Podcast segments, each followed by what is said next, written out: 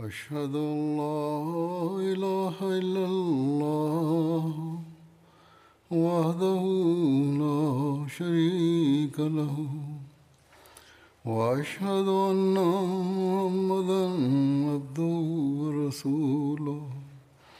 أما بعد فأعوذ بالله من الشيطان الرجيم. بسم الله الرحمن الرحيم. الحمد لله رب العالمين. الرحمن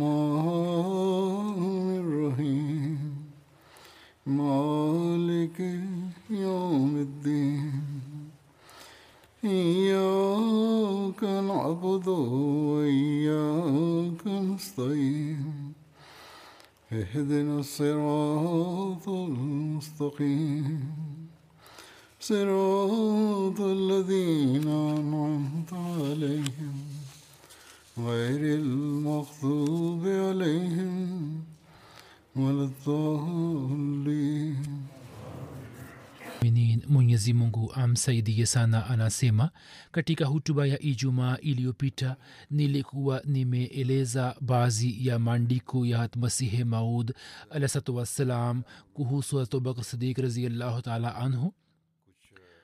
Kuhusiana na hilo kuna maandiko yake mengine ambayo nayaweka mbele yenu. Hatmasihi maud alah anasema bila shaka abubakar sidik na omar faruk walikuwa maamiri wa msafara ule ambao kwa ajili ya allah ulipanda milima ya juu nao wakawapatia watu wa kila aina mwaliko wa haki hadi mwaliko wao huo ukasambaa hadi katika nchi za mbali na katika ukhalifa wa hawa wote wawili islam ilijaaliwa matunda mengi na ikapata maendeleo na mafanikio yenye harufu nzuri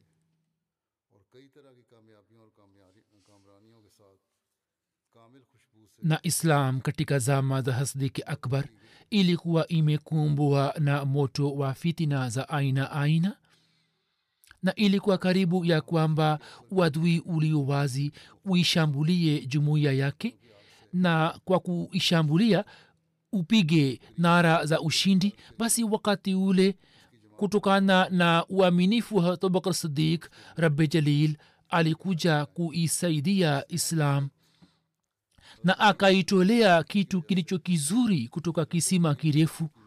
Hivyo islam kutoka hali mbaya ikarejea katika hali iliyo nzuri. Basi uadilifu unatulazimu ya kwamba sisi tumshukuru msaidizi huyo na tusiwajali maadui. Basi wewe usimgeukie mtu ambaye alimsaidia kiongozi wako salallahu alaihi wasallam na akalinda dini yako na nyumba yako na kwa ajili ya allah akakutakia kheri na hakutaka kulipiza kisasi kutoka kwako. Basi ni jambo la ajabu ya kwamba kivipi mtu fulani anaweza kukataa kuhusu utukufu wa sadiki akbar na huu ni uhakika ya kwamba sifa zake tukufu zinangaa mithili jua. Na bila shaka kila mumini anakula matunda kutoka mti uliopandwa na yeye na ananufaika na elimu ambazo ametufundisha yeye yeye kwa ajili yetu na kwa ajili ya dini yetu alitujalia furqan na kwa ajili ya dunia akatujalia amani na yule aliyekataa aliyemkataa akasema uongo na akaangamia na akaenda kukutana na shetani. Anasema watu wasiotambua daraja yake watu hawa wamekosea kweli kweli na wao wakaona maji yaliyo makubwa na mengi kuwa madogo. Basi wao wakainuka kwa hasira na wakamzalisha mtu ambaye alikuwa akistahili heshima ya daraja ya kwanza. Alisema kwamba dhati ya hasadiki akbar ilikuwa imejaa na hofu na unyenyekevu na upendo wa allah na katika asili yake unyofu na ukweli ulikuwa umekamilika na alikuwa ame kuelekea kwa mwenyezi mungu subhanahu wataala na nafsi yake ilikuwa imetakasika kutoka kila aina ya tamaa ya dunia na alikuwa mbali na matamanio ya dunia na alikuwa akimtegemea mwenyezi mungu na alikuwa mtu wa allah. Na suluhu tu ndiyo iliyotokea kutoka kwake na akawatumikia waumini na akafanya kazi njema kwa ajili yao. Yeye alikuwa ametakasika na sifa ya kuwa uzi wengine hivyo wewe usiangalie mambo yaliyotokea ndani ya islam bali ujue kwamba hayo yalikuwa kwa ajili ya uzuri. Je wewe hutafakari kwamba mtu ambaye hakuelekea kwa watoto wake na mabinti zake ili aweze kuwatajirisha au awawezi kuwapatia mali na yeye alipata sehemu kutoka dunia ambayo ilikuwa ikitosha kwa ajili ya haja zake. Sasa kivipi unaweza kuwaza kwamba yeye atakuwa amewazulumu watoto na kizazi cha mtume salallahu alaihi waalihi wasallam kisha masihi mola salam anasema mwenyezi mungu amrehemu sadiki akbar kwamba yeye alihuisha islam na akawaua watu wabaya na hadi siku ya kiama akaendeleza fadhila za mema yake. Alikuwa mwenye kulia sana mbele ya allah na alikuwa ameelekea kwa allah subhanahu wataala na kufanya maombi na kuinama mbele ya allah na kufanya maombi mbele yake kwa unyenyekevu na kuendelea kushika kizingiti chake. Hayo yote yalikuwa katika sifa zake. Yeye katika hali ya sijda alikuwa akitumia nguvu zake katika kufanya maombi na wakati wa kusoma kurani tukufu alikuwa akilia. Yeye bila shaka alikuwa fahari wa islam na fahari wa mursalin asili yake ilikuwa karibu na asili ya mtume waalaihi wasallam yeye kwa ajili ya kukubali harufu za utume alikuwa wa kwanza katika watu.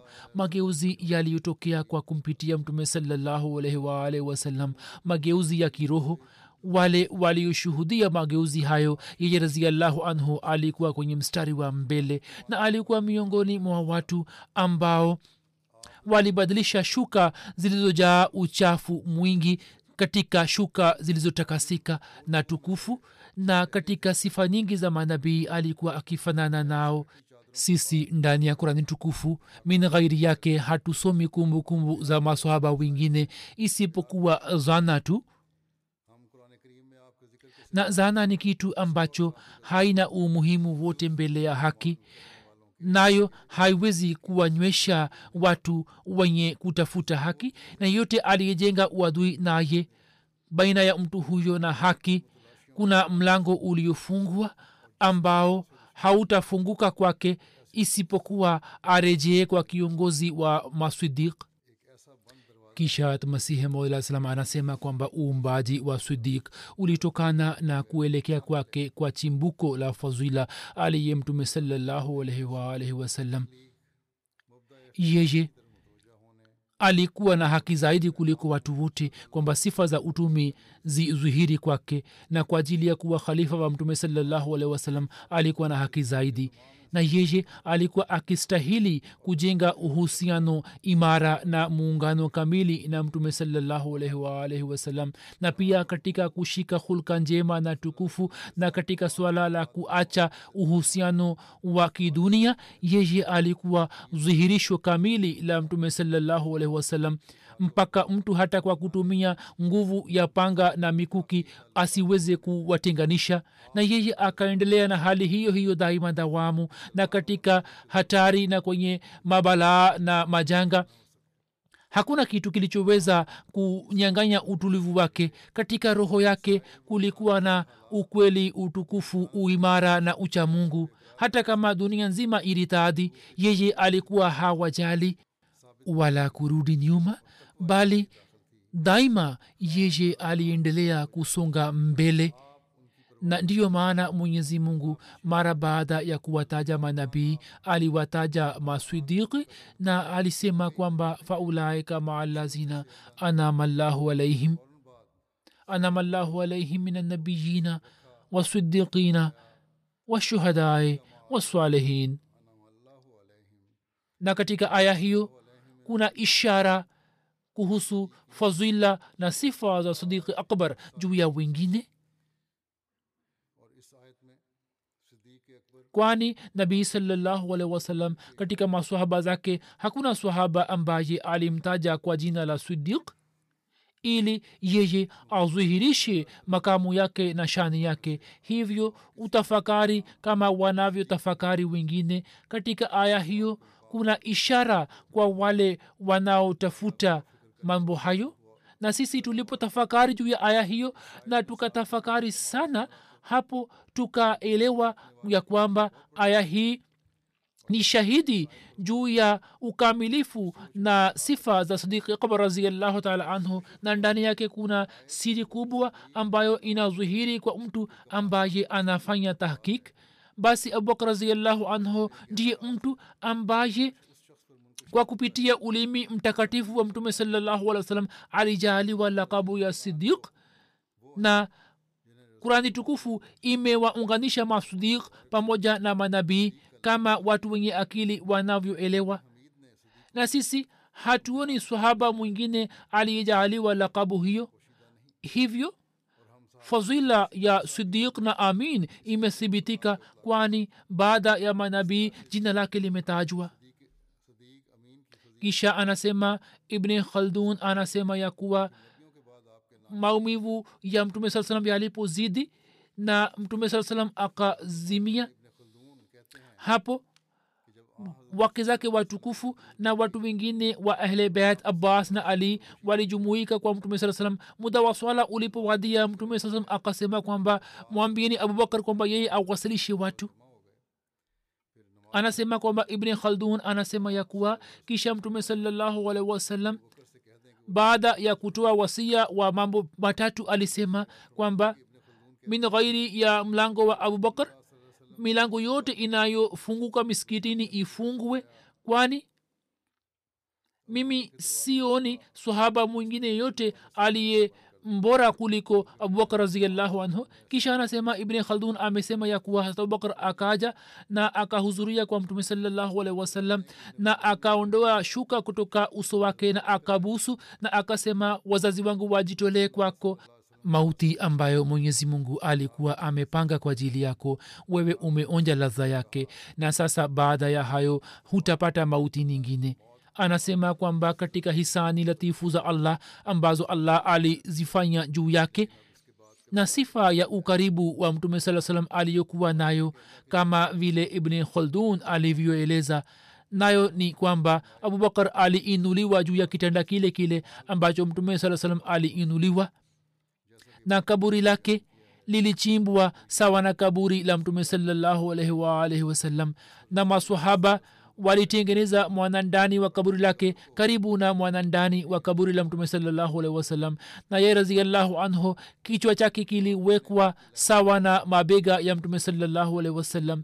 Yeye raziallahu anhu neno la mwisho alilotamka lilikuwa ni ya kwamba e allah nifishe katika hali ya kuwa muislamu na niingize katika watu waliowema kisha atmasihi mola salam anasema abubakar alikuwa mtu wa mungu mwenye sifa chungu nzima ambaye baada ya giza totoro aliujalia uso wa islam mwanga na nuru na aliendelea kufanya juhudi kamili ya kwamba yeyote aliyeacha islam yeye akapambana naye. Na mtu aliyekataa kuhusu haki yeye akapigana naye vita. Na mtu aliyeingia katika nyumba ya islam akamtumikia kwa upole na kwa huruma. Yeye kwa ajili ya kusambaza islam akavumilia mateso yote na akawajaalia viumbe lulu zisizo na thamani. Na kwa kupitia azima yake iliyobarikiwa akawafundisha watu wasio na ustarahabu adabu za kula na kunywa kukaa na kusimama na jinsi za kutafuta njia za mema na kuonyesha ushujaa katika vita. Na yeye kwa kuona hali mbaya hakumwomba mtu kupigana vita bali yeye mwenyewe akasimama kidete na kupambana na wote waliokuja mbele yake mawazo hayakumpotosha jinsi yanavyompotosha mwoga na mtu mwenye marazi bali wakati wa ufisadi na mabalaa ilithibitika kwamba yeye ni shujaa na imara zaidi kuliko mlima wa rizwa mlima ambao ni mlima wa madina. Mtu yeyote aliyedai madai ya uongo ya utume yeye akamwangamiza na kwa ajili ya mwenyezi mungu akaachana na uhusiano wote. Furaha zake zote zilikuwa ni katika kusambaza ujumbe wa islam na kufuata mtume salallahu alehi wasallam. Hivyo ushike mkono wa abubakar aliyelinda dini yako na uache porojo zote. Alisema kwamba yote niliyosema sikusema kama anavyosema mtu anayefuata tamanio la nafsi yake au anayefuata mawazo yake bali tangu nianze kutembea na kalamu yangu ikianza kuendika nimeendelea kupenda kwamba nifanye tahkik na nifanye tafakur na tadabur na nimefanya tahkik kamili. Hivyo alisema kwamba niliendelea kuchunguza kuhusu habari zote na nikaendelea kuwauliza watu wenye elimu na waliomahiri hivyo kwa kweli nikamkuta sidiki akbar kuwa sidik na kwa kupitia tahkik ikazwihiri juu yangu kwamba nikamkuta kuwa imamu wa maimamu wote na mwanga na mshumaa wa dini na umati huu. Ndipo nikashika lijamu yake na nikatafuta uhifadhi kwake na kwa kupitia upendo wa swalihin nikapenda kupata rehema ya mungu wangu. Hivyo mwenyezi mungu akanirehemu na akanisaidia na akanilea na akanijalia miongoni mwa watu wenye heshima na kwa kupitia rehema yake makhsus akanifanya kuwa mujadid wa karne hiyo na masihe maud na akanifanya miongoni mwa mulhemin na akaniondolea ghamu na akanijalia kitu ambacho katika dunia hii hakuna mtu ambaye akamjalia. Na haya yote yametokana na upendo na mapenzi ya mtume salallahu alehi wasallam na wapendwa hawa. Ewe allah umsalie mtume wako mtukufu aliye afdal rusul na khatam alambiya na mtu aliye mbora kuliko watu wote wa dunia. Na umtumie salamu nyingi. Wallahi hata abubakar katika harmen na kwenye makaburi yote mawili ni rafiki ya mtume salallahu alehi muradi wangu ni kaburi la pango ambamo aliingia katika hatari na alitafuta uhifadhi na kaburi la pili ambalo limeungana na kaburi la mtume salallahu alehi katika madina. Hivyo wewe uelewe daraja ya sidiki akbar. Kama wewe unaelewa mzito. Mwenyezi mungu alisadikisha kuhusu ukhalifa wake ndani ya kurani tukufu na kwa kupitia maelezo mema alimsifu alisema bila shaka yeye amekubaliwa na allah na ni mpendwa wake na hakuna anaweza kumzalisha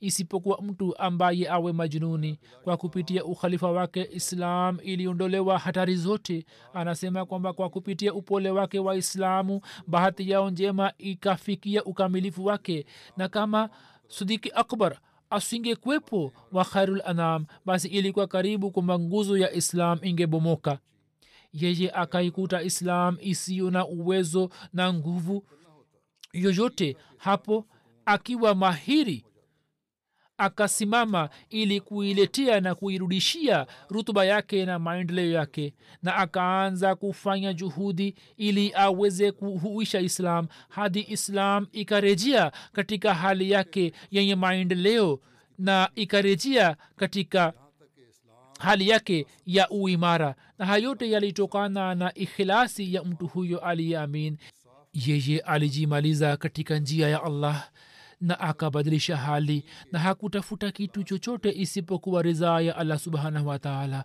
na akaishi na hali hiyo hiyo katika maisha yake yote. Alikuwa mwenye kuipatia mifupa iliyochakaa uhai na mwenye kuondoa mabalaa na mwenye kuokoa miti ya jangwani yanayotoa matunda matamu. Alijaaliwa nusura na msaada makhsus na hayote yalitokana na fadhila na rehema yake. Sasa sisi tukimtegemea allah subhanahu wataala tunaeleza shuhuda kwa kiasi fulani ili uweze kuelewa jinsi alivyomaliza masaib na shida zote katika fitina hizi na jinsi katika vita alivyowaangamiza watu mahiri wa kurusha mikuki na kuendesha panga na jinsi hali zake zilivyodhihiri kwa kupitia matendo yake na matendo yake yalitoa ushahidi juu ya sifa zake tukufu. Mwenyezi mungu amjaalie malipo mema na amwingize katika mutakin na kwa kupitia wapenda wa hawa mwenyezi mungu aturehemu. Ewe allah mwenye neema ukubali dua yangu na wewe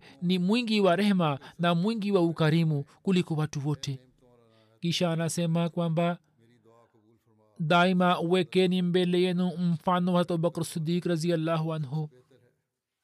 Na mutafakari juu ya zama hizi za mtume salallahu alehi wasallam ya kwamba maadui wa quraish walipopanga mipango ya aina aina na wakapanga mpango wa kuumua mtume salallahu wasalam zama zile zilikuwa zama zenye majaribio mengi. Wakati yule hatubakr sidik jinsi alivyotimiza haki ya urafiki wake mfano wake haupatikani duniani nguvu hiyo na uimara huo hauwezi kupatikana bila imani kweli. Leo nini mlioketi hapa kila mmoja atafakari juu ya mahala pake kwamba sisi tukipata majaribio ya namna hiyo ni wangapi ambao watakuwa tayari kunisaidia? Kwa mfano kutoka serikali upelelezi uanze kufanywa kwamba ni nani ambaye amefanya baiati mtu huyo? Basi watakuwa wangapi ambao waseme kwa ujasiri kwamba sisi tumefanya baiati yake? Mimi najua kwamba kwa kusikia hayo baadhi ya watu watakosa nguvu ya kutafakari na mara moja wataanza kufikiri kuhusu mali zao na jamaa zao kwamba tutalazimika kuwaacha. Anasema kwamba wakati wa shida na matatizo kutoa msaada ndiyo kazi ya watu wenye imani kamili. Hivyo maadamu mtu asishike imani kwa matendo kauli haiwezi kumsaidia chochote na uzuru hauwezi kuondoka. Muda wenye shida unapowadia wakati ule wanaoonyesha uimara wanakuwa wachache masahaba wa katika muda ule wa mwisho ambao ulikuwa muda wa msiba na shida walimwacha peke yake na wakakimbia na baadhi yao mbele yake wakamlaani. Kisha anasema kwamba sidki hata abubakar sidik ilizohiri katika wakati ule ambapo mtume salaa salam alizingirwa ijapokuwa baadhi ya makafiri walikuwa na rai ya kumfukuza nje lakini shabaha yao hasa ilikuwa ni ya kumua katika hali hiyo hatubakr sadik alionyesha mfano wa unyofu wake ambao utakuwa mfano hadi siku ya kiama katika hali hiyo yenye shida hata uchaguzi wa mtume salallahu alehi wasallam wa abubakar sadik ni dalili juu ya unyofu na ukweli wake. Angalieni kwamba mfalme wa nchi akimchagua mtu fulani kwa ajili ya kazi yake makhsus basi rai yake itakuwa bora kuliko rai ya mlinzi. Yani waisrae yani mfalme akimchagua mtu rai yake itakuwa bora kuliko rai ya mlinzi. Tutalazimika kukubali kwamba uchaguzi wake utakuwa mzuri zaidi kuliko mlinzi. Kwani mtu ambaye amechaguliwa kama naibu sultanat na yeye amemwamini ndiyo maana amempatia mamlaka ya utawala wake. Kisha kwa kuacha rai yake na uelewa wake na kuchukua rai ya mlinzi jambo hilo halifai. Hiyo ndio ilikuwa hali ya uchaguzi wa mtume saa salam wakati ule mtume saa alikuwa na maswahaba kama themanini akiwemo hat ali lakini katika maswahaba hao wote mtu ambaye alimchagua kwa ajili ya urafiki wake alikuwa abubakar sidik ndani yake kuna siri gani?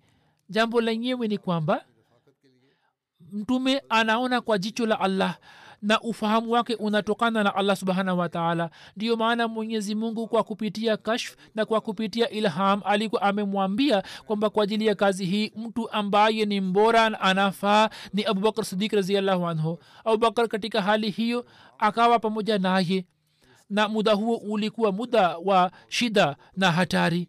Anasema ilmuradi hatubakar sidik alimsaidia kwa nguvu zake zote na katika pango moja ambalo linaitwa ghare saur akaenda kujificha. Makafiri wenye shari ambao walikuwa wamepanga mipango ya kumua wakamtafuta na kufika hadi pangoni. Hatubakar sidik akasema kwamba maadui wamefika juu ya kichwa chetu na mtu akichungulia ndani basi atatuona na sisi tutakamatwa wakati ule mtume akasema kwamba salallahu alehi wasalam la tahzan inallaha maana. Usihuzunike mwenyezi mungu yu pamoja nasi.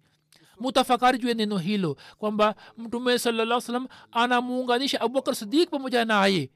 Chache alisema inallaha maana. Katika maana wote wamo ndani yake. Yaani mwenyezi mungu yu pamoja nami na pamoja nawe. Mwenyezi mungu alimweka upande moja mtume saa salam na upande wa pili akamweka abubakar sidik mizani inakuwa na sehemu mbili allah alimweka mtume saa juu ya sehemu yake moja na juu ya sehemu nyingine akamweka abubakar sidik sahizi wote wamo kwenye majaribio kwani hii ndiyo hali ambapo msingi wa islam utaanza au islam itakwisha. Maadui wamefika pangoni na wanazungumzia mambo mbalimbali. Baadhi wanasema kwamba mutafute ndani ya pango kwani alama za miguu zinaishia hapo hapo. Lakini baadhi yao wanasema kwamba kivipi mtu anaweza kuingia ndani? Buibui ametengeneza buibui na njiwa ametaga mayai na mambo kama hayo yanawafikia ndani na wao wanasikiliza kwa usafi wote. Katika hali hiyo maadui wamefika kwa lengo la kuwaua na wamekuja na hasira. Lakini angalini shani yake kamili shani ya mtume saa salam kwamba adui wamefika pangoni na anamwambia rafiki yake aliye mkweli kwamba la tahzan inallaha maana maneno hayo yanadhihirisha kinaga ubaga kwamba alikuwa amesema kwa ulimi wake kwani maneno hayo yanahitaji sauti na hakutumia ishara. Nje maadui wanashauriana na ndani kiongozi na mtumishi pia wanazungumzia na hawakujali kwamba maadui watasikiliza sauti zao huu ni uthibitisho na ushahidi wa imani kamili juu ya allah na kumtegemea mwenyezi mungu. Na mfano huo unatosha kwa ajili ya kuonyesha ushujaa wa mtume saa salam na kwa ajili ya kuonyesha ushujaa wa abubakar sidik kuna tukio jingine ambalo ni shahidi. Anasema kwamba mtume salallahu salam alipofariki dunia na hatumar akanyosha upanga akisema kwamba mtu akisema kwamba mtume amefariki dunia mimi nitamua katika hali hiyo abubakar sidik akatumia ushujaa na ujasiri wake na akasimama na akasoma hutuba ma muhammadun illa rasul kad khalat min qablihi rusul. Yani muhammad salllahu alaihi wasallam pia ni mtume wa allah. Na kabla ya mtume salllahu salam na manabii wote waliopita wote walifariki dunia. Hapo jaziba yao ikapoa. Na kisha watu waishio vijijini wakaritadi katika hali kama hiyo aisha raziallahu anha amezihirisha akisema kwamba mtume amekwisha fariki dunia na baadhi ya watu wamedai kuwa mitume wa uongo na wengi wao wameacha kuswali na hali ikabadilika. Katika hali kama hiyo baba yangu akawa khalifa wa mtume saa salam baba yangu akakabiliana na ghamu ambazo kama zingekuja juu ya milima milima ile ingevunjika. Mutafakari kwamba wakati wa shida na matatizo kuto kuacha hima na azima si kazi ndogo. Kazi hiyo inahitaji uimara ambao sidik alionyesha. Hakuna mtu aliyeweza kusimama mbele ya hatari hizi masahaba walikwepo hakuna aliyesema kwamba hii ni haki yangu. Walikuwa wakiona kwamba moto umewaka. Nani aingie kwenye moto huo? Hat umar katika hali hiyo akafanya baiati yake na kisha baadaye wengine wakafanya baiati huo ulikuwa ukweli wake na sidk yake iliyomaliza fitina na ikawaangamiza watu hawa wabaya. Musalma alikuwa na watu laki moja na alikuwa na maswala ya ibahat watu kwa kuona maongezi yake walikuwa wakiingia katika dini yake. Watu kwa kuona mambo yake ya ajabu ajabu walikuwa wakiingia kwenye dini yake. Lakini mwenyezi mungu akatoa uthibitisho wa msaada wake na akawarahisishia kisha anasema kwamba mimi nachujua ni kuwa hakuna mtu ambaye anaweza kuwa muumini na muislamu mpaka asishike rangi ya abubakar umar osman ali rizwanullah alaihim ajmain wao walikuwa hawapendi dunia bali walikuwa wamejitolea kwa ajili ya allah subhanahu wataala kisha alisema wallahi sidik akbar ni mtu ambaye alijaaliwa mawazi ya ikhtisas kutoka kwa allah alikuwa amejaaliwa sifa nyingi na mwenyezi mungu alitoa ushahidi kwa ajili yake kwamba yeye ni miongoni mwa watu waliochaguliwa. Na akamsifu kwa maelezo mazuri na mema na akamwenzi na akatoa ishara kwamba yeye ni mtu ambaye alikuwa hapendi kujitenga na mtume salallahu alaihi wasallam. Isipokuwa akarizia kuwaacha wengine wote juu ya mtume salallahu alaihi wasallam yeye akamtanguliza kiongozi wake na akamkimbilia. Kisha kwa ukamilifu wote akajiingiza katika mauti na akaacha tamaa zote za kidunia. Mtume salallahu alih wa sallam akamwita kwa ajili ya urafiki wake basi akisema labek akainama na akamkimbilia na kaumu ilipoamua kumfukuza mtume salallahu wasalam mtume salallahu wasalam akaja kwake na akasema kwamba mimi nimeamrishwa kwamba nifanye hijra na wewe utakuwa pamoja nami katika hijra na sisi kwa pamoja tutatoka kutoka kijiji hicho. Hapo hata abubakar sidik alisoma alhamdulillah kwamba katika muda huo mwenyezi mungu amemjaalia kuwa rafik wa mtume salallahu wasallam. Yeye alikuwa akisubiri muda wa kumsaidia mtume salallahu wasallam na muda ule ulipofika basi yeye bila kujali kitu chochote akaanza kumsaidia mtume salallahu alih salam na hakupata hofu kutoka mipango ya maadui ya kuwaua. Basi fazula yake inathibitika kwa kupitia matendo yake na utukufu wake pia unathibitika na ukweli wake unangaa misli siku inayongaa. Yeye alipendelea neema za akhira na akaachana na neema za kidunia na hakuna anayeweza kufikia karibu yake katika fazula hizi anasema kwamba kama nini muulize kwamba mwenyezi mungu kwa ajili ya ukhalifa kwa nini alimtanguliza? Na kulikuwa na hekima gani ya allah ndani yake? Basi muelewe kwamba mwenyezi mungu aliona ya kuwa hasidiki akbar raziallahu anhu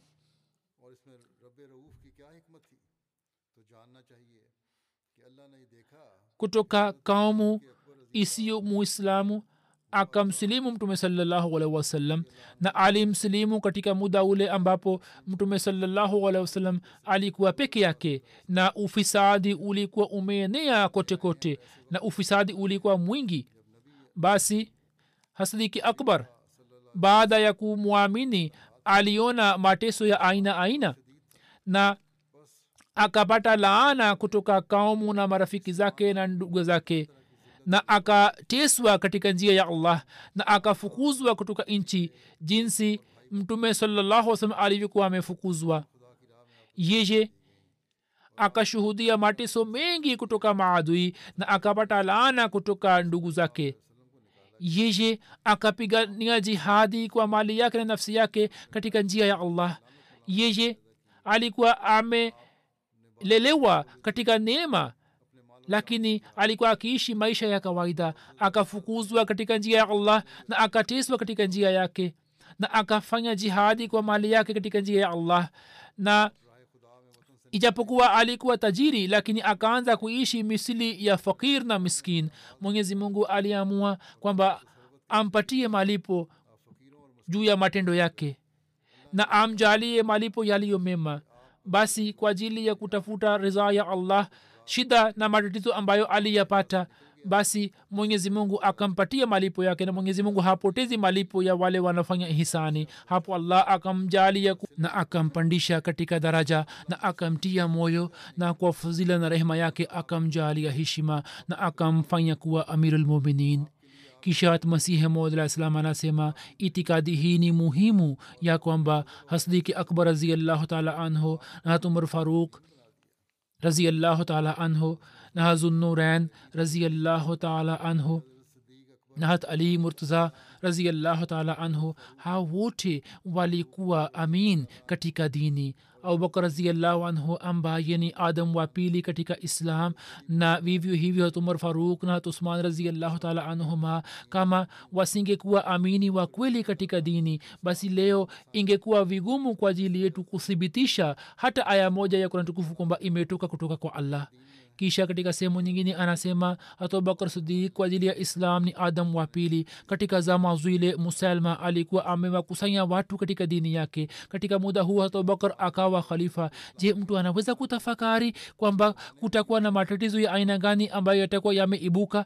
Kama moyo ule ulio imara usingekuwepo na asingekuwa na rangi ya mtume saa salam katika imani yake basi shida kubwa ingetokea na angeogopa. Lakini sadik raziallahu anhu alikuwa kivuli cha mtume salallahu alaihi waalaihi wasallam athari za hulka za mtume salallahu alaihi wasallam zilikuwa juu yake na moyo wake ulikuwa umejaa na yakini na nuru. Ndiyo maana yeye akaonyesha ushujaa na uimara ambao baada ya mtume saa salam mfano wake ni vigumu kuupata maisha yake yalikuwa ni maisha ya islam. Hili ni swala ambalo halihitaji mijadala mirefu. Someni hali za zama zile kisha huduma ambayo abubakar ameitoa kwa ajili ya islam mupige hisabu yake. Mimi nasema kweli kweli kwamba abubakar sidik raziallahu anhu alikuwa adam wa pili kwa ajili ya islam. Na mimi nina yakini ya kwamba kama baada ya mtume saa salam zwati abubakar asingekuwepo basi islam pia isingekuwepo hii ni hisani kubwa ya abubakar sidik raziallahu anhu juu yetu kwamba yeye aliuhuisha islam kwa mara nyingine tena na kwa kupitia nguvu ya imani yake akawaazibu waasi wote na akastawisha amani kama vile mwenyezi mungu alivyosema na alikuwa ameahidi kwamba mimi juu ya khalifa mkweli nitastawisha amani. Na bishara hiyo ikatimia katika ukhalifa wa sadik na mbingu na ardhi zikatoa ushahidi kwa matendo. Na hiyo ni sifa ya sidik kwamba mtu awe amefikia ukamilifu wake kwenye sidik na kwa kupitia mifano maswala yanatatulika kisha anasema kwamba juu ya kifo cha mtume salallahu salam maelfu ya watu waliritadi ilhali katika zama za mtume salaa sheria ilikuwa imekamilika. Hadi uritadi ukasambaa kiasi kwamba misikiti miwili ilibaki ambamo swala ilikuwa ikiswaliwa. Na hawa ndio watu ambao kuhusu watu hawa mwenyezi mungu alisema kwamba kul lam walakin qulu aslamna kul lam tumenu walakin kulu aslamna. Lakini mwenyezi mungu kwa kumpitia tobakar alihuisha islam kwa mara nyingine tena na yeye akawa adam wa pili. Mbele ya rai yangu baada ya mtume saa salam kuna hisani kubwa ya abubakar juu ya umati huu kwani katika zama zake wakawa mitume wanne wa uongo. Musalma alikuwa na watu laki moja na nabii wao alikuwa ameondoka na katika hali kama hiyo islam ikasimama imara. Hasnumar alikuwa amepata ukhalifa ambao ulikuwa umeimarika kiasi fulani. Kisha akaendelea kuusambaza hadi ukaenea hadi siria na roma na nchi hizi zikawa chini ya mamlaka ya waislamu. Hata abubakar jinsi alivyoshuhudia maswaib na shida hakuna mwingine aliyezishuhudia. Kisha anasema kwamba mtu anayezalilika kwa ajili ya allah mwishowe anapata heshima na anapata ufalme. Angalini abubakar ambaye alikubali mazwilla na yeye ndiye akawa wa kwanza kupokea mamlaka. Alisema kwamba mifano inapatikana katika dunia kwamba watu waliouawa katika njia ya allah ushahidi wao kwamba wao wako hai unapatikana katika ardhi hii angalini abubakar raziallahu anhu ambaye alitoa kila kitu katika njia ya allah na mwenyezi mungu akampatia kila kitu. Hivyo katika historia islam ye akawa khalifa wa kwanza. Hatmasihi mola salam anasema kwamba wengi watakuwa na fikira hii ya kwamba je sisi kwa kuelekea kwa allah na kwa kuacha dunia tujiangamize huu ni udanganifu wao. Hakuna atakaye angamia. Mwangalia abubakar ambaye aliacha kila kitu kwa ajili ya allah na yeye akawa wa kwanza kuketi juu ya kiti cha ufalme. Anasema kwamba ama kuhusu ufafanuzi wa dalili hii basi mwelewe ya kwamba mwenyezi mungu amewaahidi waislamu wote kina baba na kina mama katika aya hizi kwamba yeye kwa fadhila na rehema yake atawafanya baadhi ya waumini kuwa khalifa katika ardhi. Anaeleza kuhusu aya ya istikhlaf na atawabadilishia hali ya hofu yao katika amani. Na sisi tunaona ukhalifa wa sidiki akbar ndio uthibitisho wa aya hiyo na kama watu wenye tahkik wanavyoelewa kwamba muda wa ukhalifa wake ulikuwa muda wa hofu na maswaib mtume saa salam alipofariki dunia islam na waislamu walikumbwa na maswaib na mabalaa mengi. Anasema wanafiki wengi waliritadi na wakazidi kwenye uritadi na wengi wakadai kuwa mitume waongo na watu wakajumuika pamoja nao hadi musalma kazab alikuwa na watu laki moja. Waliowajahili na fitna zikaibuka na shida zikazidi na islami ikakumbwa na mabalaa mengi na waumini watatetemeshwa wakatetemeshwa. Wakati ule watu hawa wakajaribiwa na hali za fitna zikazwihiri na waumini walikuwa hawana jinsi kana kwamba moto ulikuwa umewashwa kwenye mioyo yao au labda wamechinjwa na visu. Mara kwa sababu ya kuondokewa kwa mtume saa salam walikuwa wakilia na mara walikuwa wanalia kwa sababu ya fitina hizi. Amani ilikuwa imetoweka na watu wenye fitna walikuwa wamesambaa kote kote na hofu za waumini zilikuwa zimezidi na mioyo yao ilikuwa imekosa utulivu. Katika muda huo wenye hatari hata abubakar raziallahu anhu akafanywa kuwa khalifa wa mtume salallahu wasallam na jinsi alivyoshuhudia matendo ya wanafiki makafiri na wale walioritadhi kwa sababu ya matendo yao yeye akaingia kwenye ghamu. Alikuwa akilia kama mvua inavyonyesha na machozi yalikuwa yakitirika machoni mwake. Alikuwa akiiombea islam na waislamu dua ya kheri hadi msaada wa allah ukafika. Na manabii waongo waka uwawa na wakaangamizwa fitna zikatoweka na shida zikakwisha na swala likatatuliwa na ukhalifa ukaimarishwa na mwenyezi mungu akawaokoa waumini kutoka mabalaa na akabadilisha hali ya hofu katika amani na akawaimarishia dini yao na akaujalia ulimwengu mzima kusimama imara juu ya haki na akatimiza ahadi yake na akamsaidia mja wake abubakar sidik raziallahu taala anhu na akawaangamiza viongozi wa jeuri na wing, makafiri wengine. Na akatia haiba kwenye mioyo ya makafiri mpaka wao wakashindwa na wengine wakarejea na wakafanya toba. Na hiyo ndio ilikuwa ahadi ya allah ambaye ni mkweli kuliko wakweli wote. Hivyo mutafakari jinsi ahadi ya ukhalifa ilivyotimia katika zwati tukufu ya tobakasi razillah taala anhu anasema kwamba mutafakari kwamba alipochaguliwa kuwa khalifa wa islam walikuwa na hali gani? Islam kwa sababu ya maswaib na shida mbalimbali ilikuwa na hali ya dhaifu kisha allah akairudishia islam nguvu yake na akaitoa nje kutoka kisima kile na madai wadai walio uongo wakaangamizwa na wengine wakauawa anasema kwamba waumini akawajalia amani kutoka hofu na baada ya kuondokewa kwa shida hiyo waumini walikuwa wakifurahi na walikuwa wakimpongeza abubakar sidik na walikuwa wakisema marhaba na walikuwa wakikutana naye.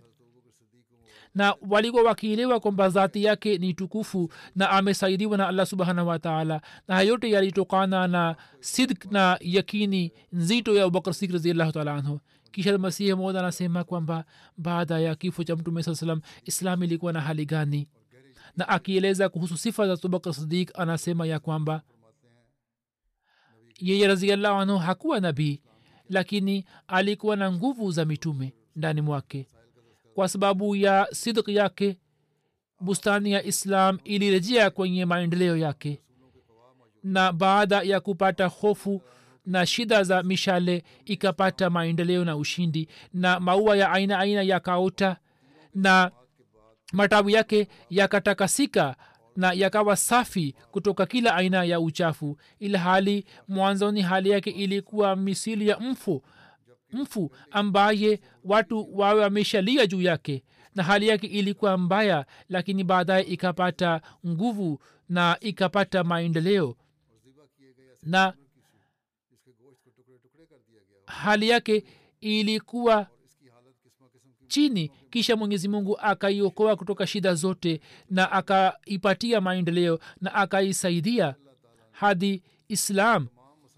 Baada ya kukabiliana na hali hiyo ikawa imamu wa wafalme na ikawa mliki wa awamunas basi wanafiki walikosa nguvu ya kunena na nyuso za waumini zikangaa. Kila mmoja akamsifu mola wake na kumshukuru sadiki akbar. Kisha anasema kwamba hata abubakar sidik aliikuta islam sawa na hali ya ukuta ambao kwa sababu ya shari ya wenye shari ulikuwa karibu ya kubomoka. Ndipo allah kwa kupitia mkono wake akaufanya kuwa ngome madhubuti ambayo kuta zake ziwe za chuma na ndani yake liwepo jeshi waaminifu basi utafakari je unaweza kupata shaka ndani mwake?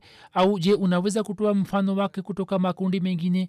Kisha anasema kwamba yeye raziallahu taala anhu alikuwa mwenye maarifa kamili. Alikuwa mtu wa mungu mnyenyekevu na mwenye huruma kwa wengine. Alikuwa akiishi maisha ya unyenyekevu. Alikuwa mwenye kuwasamehe wote na alikuwa huruma na rehma yeye raziallahu taala anhu alikuwa akijulikana kwa nuru ya uso wake na alikuwa na uhusiano imara na mtume salllahualwalh wasallam roho yake ilikuwa imeungana na roho ya mtume salllahualwalh wasallam na nuru ambayo ilikuwa imemfunika kiongozi wake salllahualh ilikuwa imemfunika yeye na yeye alikuwa amejificha chini ya kivuli kitakatifu cha mtume salallahu wasalam na chini ya fadhila zake azim. Katika kuelewa kurani tukufu na katika mapenzi ya mtume salallahu wasalam alikuwa wa kipekee katika watu wote. Siri kuhusu maisha ya kudumu na siri za allah zilipozihiri juu yake yeye akaachana na uhusiano wote wa kidunia na yeye akazama katika rangi ya mtume wasallam na kwa ajili ya allah subhanahu wataala akaachana na mambo yote ya kidunia na nafsi yake ikapata ikapata utakaso kutoka uchafu wote na ikazama katika rangi ya mwenyezi mungu na ikajimaliza katika ridhaa ya allah subhanahu wataala na mapenzi hayo ya kweli ya allah yalipopenya mioyoni mwake na yalipoingia katika kila chembe cha mwili wake hapo mambo yake yote kauli zake na matendo yake katika kauli zake na matendo yake nuru za allah zilizuhiri na hapo akajaaliwa jina la sidik na akapewa elimu kutoka kwa allah subhanahu wataala ambaye ni mbora wa watu wao elimu. Sidk ilikuwa tabia yake makhsus na nuru na athari za sidk hiyo zilizuhiri na zikaonekana katika kauli zake na matendo yake yote na yeye aliingizwa katika kundi la munam aleh kutoka kwa allah subhanahu wataala yeye alikuwa ijmali nuskha ya kitabe nubuwat. Na alikuwa imamu wa watu walio wacha mungu na watawa. Na alikuwa miongoni mwa watu ambao wanakuwa na asili ya manabii anasema kwamba wewe usifikiri ya kwamba nimesema hayo yote kwa kutia chumwi au nimesema hayo yote kwa sababu ya mapenzi fulani. Kwamba maneno hayo yametokana na mapenzi fulani bali huu ni uhakika ambao nimeelewa na nimepata kwa kupitia allah subhanahu wataala na sifa yake kuu ilikuwa ni kumtegemea allah subhanahu wataala na kuto kuangalia sababu za kidunia. Na yeye katika adabu zote alikuwa zil ya mtume wetu mtukufu salallahu alehi yani alikuwa kivuli na alikuwa na munasaba wa kudumu na mtume saa salam na ndio sababu kwamba yeye kwa kupitia fadhila ya mtume saa salam alipata yote ambayo wengine hawakuweza kupata uelewe ya kwamba fadhila zinatokana na munasaba wa mtu fulani na hiyo ndiyo kanuni na suna inayoendelea katika ulimwengu mzima. Basi mtu ambaye anakuwa hana munasaba na maulia na masfia basi huu ni ukosefu wake na ni bahati yake mbaya. Mtu mwenye bahati njema ndiye yule ambaye apate sehemu kutoka hulka za mtume salllahualwalh wasallam hadi awe anafanana naye katika mambo yote na katika kalema zote. Watu wenye bahati mbaya hawezi kuelewa ukamilifu huo. Kama vile mtu aliye kipofu hawezi kuona rangi wala nyuso basi mtu mwenye bahati mbaya hapati chochote isipokuwa dhihirisho kutoka kwa allah mwenye haiba na mwenye jalali. Kwani asili yake haiwezi kushuhudia nishani za rehma na haiwezi kunusa harufu ya mapenzi na haijui kwamba ikhilasi na unyofu na moyo mkunjufu ni nini kwani asili yake imejaa na giza totoro yani yule aliye kipofu. Sasa nuru za baraka zishuke juu yake kivipi? Bali nafsi ya mtu huyo mwenye bahati mbaya inakuwa na hali ya mawimbi na hisia zake zinamzuia kuona uhakika. Yeye haelekei upande wa haki ilhali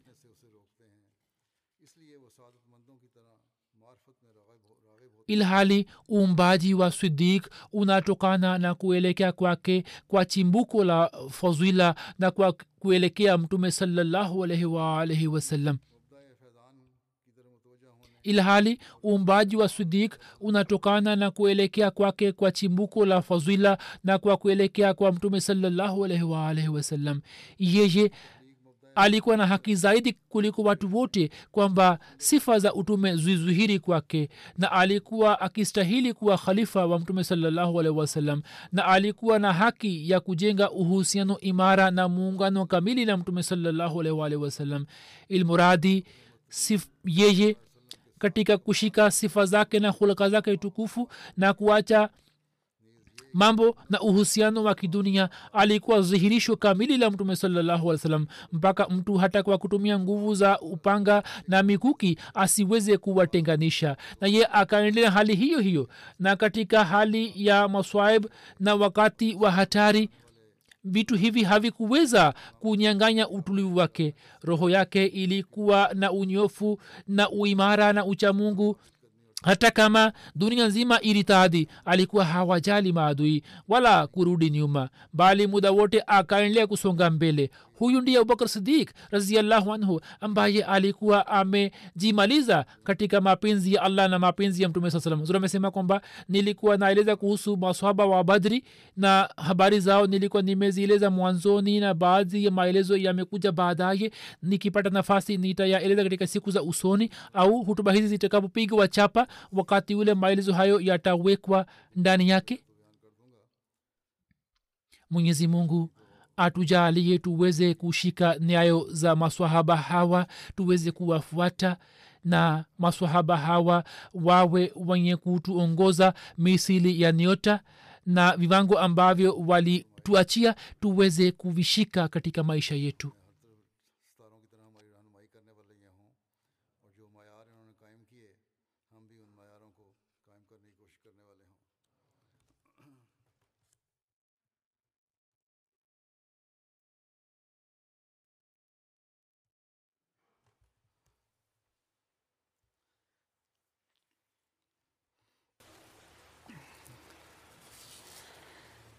الحمد لله الحمد لله نحمده ونستعينه ونستغفره ونؤمن به ونتوكل عليه ونعوذ بالله من شرور أنفسنا ومن سيئات أعمالنا. من يهده الله فلا مضل له ومن يضلل فلا هادي له ونشهد ان لا اله الا الله ونشهد ان محمدا عبده ورسوله عباد الله رحمكم الله إن الله يأمر بالعدل والإحسان وإيتاء ذي القربى وينهى عن الفحشاء والمنكر والبغي يعظكم لعلكم تذكرون اذكروا الله يذكركم ودوه يستجب لكم ولذكر الله أكبر.